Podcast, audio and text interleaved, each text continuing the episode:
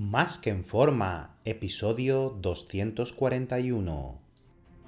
Bienvenidos a Más que en forma con Antonio Yuste, el programa donde conseguirás transformar tu físico y rendimiento para ser tu mejor versión con la ayuda de personas extraordinarias que ya lo han conseguido.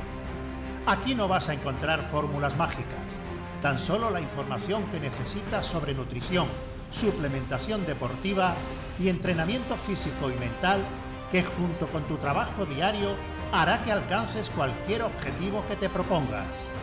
Este programa es para soñadores que buscan un mejor físico, para comprometidos a trabajar para conseguirlo, para los que no saben por dónde empezar y para los que llevan tiempo estancados en resultados.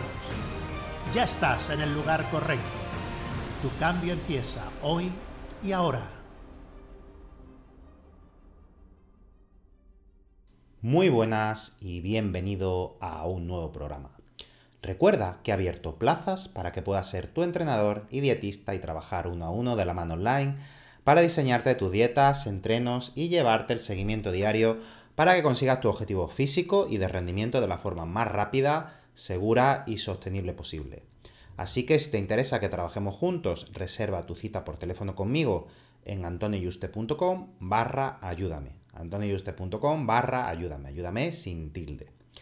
En esta serie de programas donde hemos profundizado en los factores que influyen en la recuperación de un entrenamiento y estar en las mejores condiciones posibles para darlo todo en los entrenos y progresar, nos quedan los otros tres factores que aunque tienen menos peso en la recuperación, sumados son de gran importancia, por lo que no te debes confiar o ser vagos y dejarlos de lado. Los tratamientos físicos son de gran ayuda. Tenemos desde masajeadores de todo tipo, los baratos que puedes comprar hasta en el Lidl por 30 euros que puedes ponerte y darte en los músculos para quitar algo de sobrecarga, relajar los músculos, etc. Ahora la pregunta es, ¿son realmente efectivos? ¿Pueden sustituir a un buen fisioterapeuta? Bueno, ni los que valen 1000 euros o 1500 euros pueden sustituir a un buen fisio o quiropráctico. Está claro ni va a poder llegar donde va a llegar un buen profesional, aunque la máquina la utilice otra persona para impartir el masaje, ni tiene la versatilidad, profundidad ni técnicas que va a utilizar dicho profesional. Mejor que nada, por supuesto que es. Algo ayudará en la recuperación muscular, eliminar sobrecargas y circulación, pero ni por asomo, pues más que un buen fisio. Un buen fisio, como he hablado en otros programas, te ayudará a evitar lesiones, avisándote de qué músculos, tendones y articulaciones necesitan descanso. Es como ir a un mecánico a que te revise el coche cuando no tienes síntomas de daño, pero que te avisa que el motor o la correa de distribución están a punto de romperse.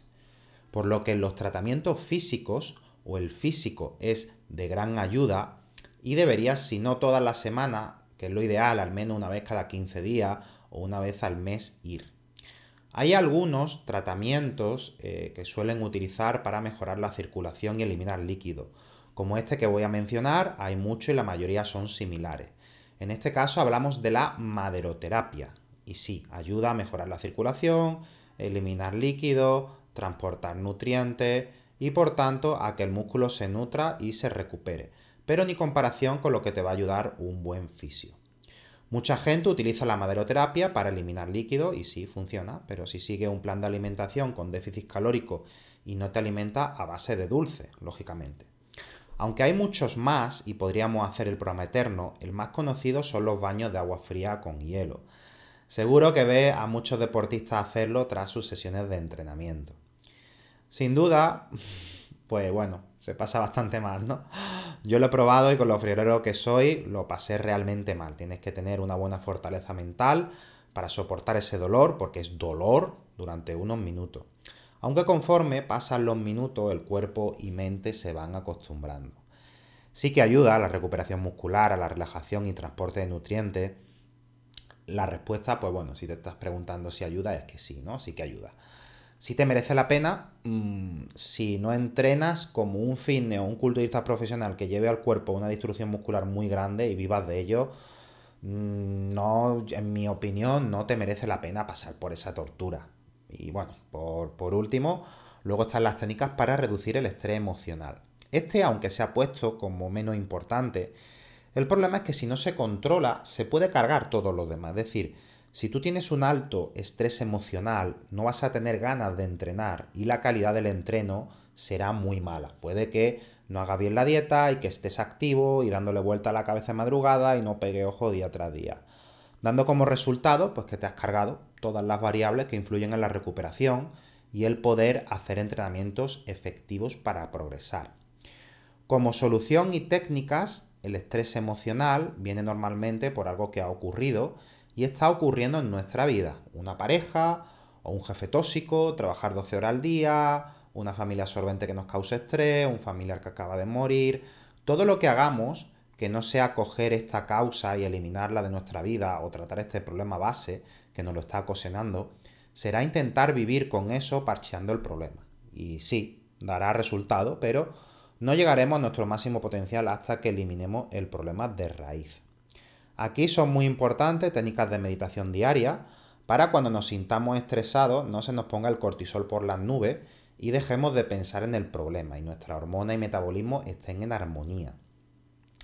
El tener un buen plan de ocio semanal para rebajar esa ansiedad, estrés y elevar los niveles de serotonina que estarán por los suelos es clave. O sea, obligarse a quedar con los amigos o actividades que disfrute la persona y cumplirlo todas las semanas sin excepción. Esto va a suponer un cambio radical que, bueno, que si al final te está perjudicando este estrés emocional, va a hacer que el entreno, la nutrición, el descanso, todo fluya y vas a ver un aumento del rendimiento pues del 500 al 800%, ¿no?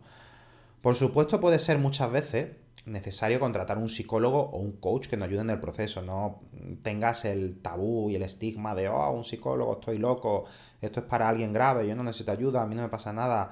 No, igual que va al médico, mm, cuando te duele algo, pues aquí igual, ¿no? Porque hay cosas que son complejas de eliminar en nuestra vida y lidiar con ellas sin que nos destruya y necesitemos las herramientas para gestionarlo y un plan para con el tiempo dejarlo atrás que por sí mismos no somos capaces nosotros y que este profesional sí tiene. Entonces, bueno, ya sabes todos los factores que influyen en la recuperación y lo que debes hacer para estar en las mejores condiciones posibles, siempre para darlo todo en los entrenos y conseguir el máximo progreso. Ahora depende de ti si lo aplicas o no. Un fuerte abrazo y te espero en el próximo programa.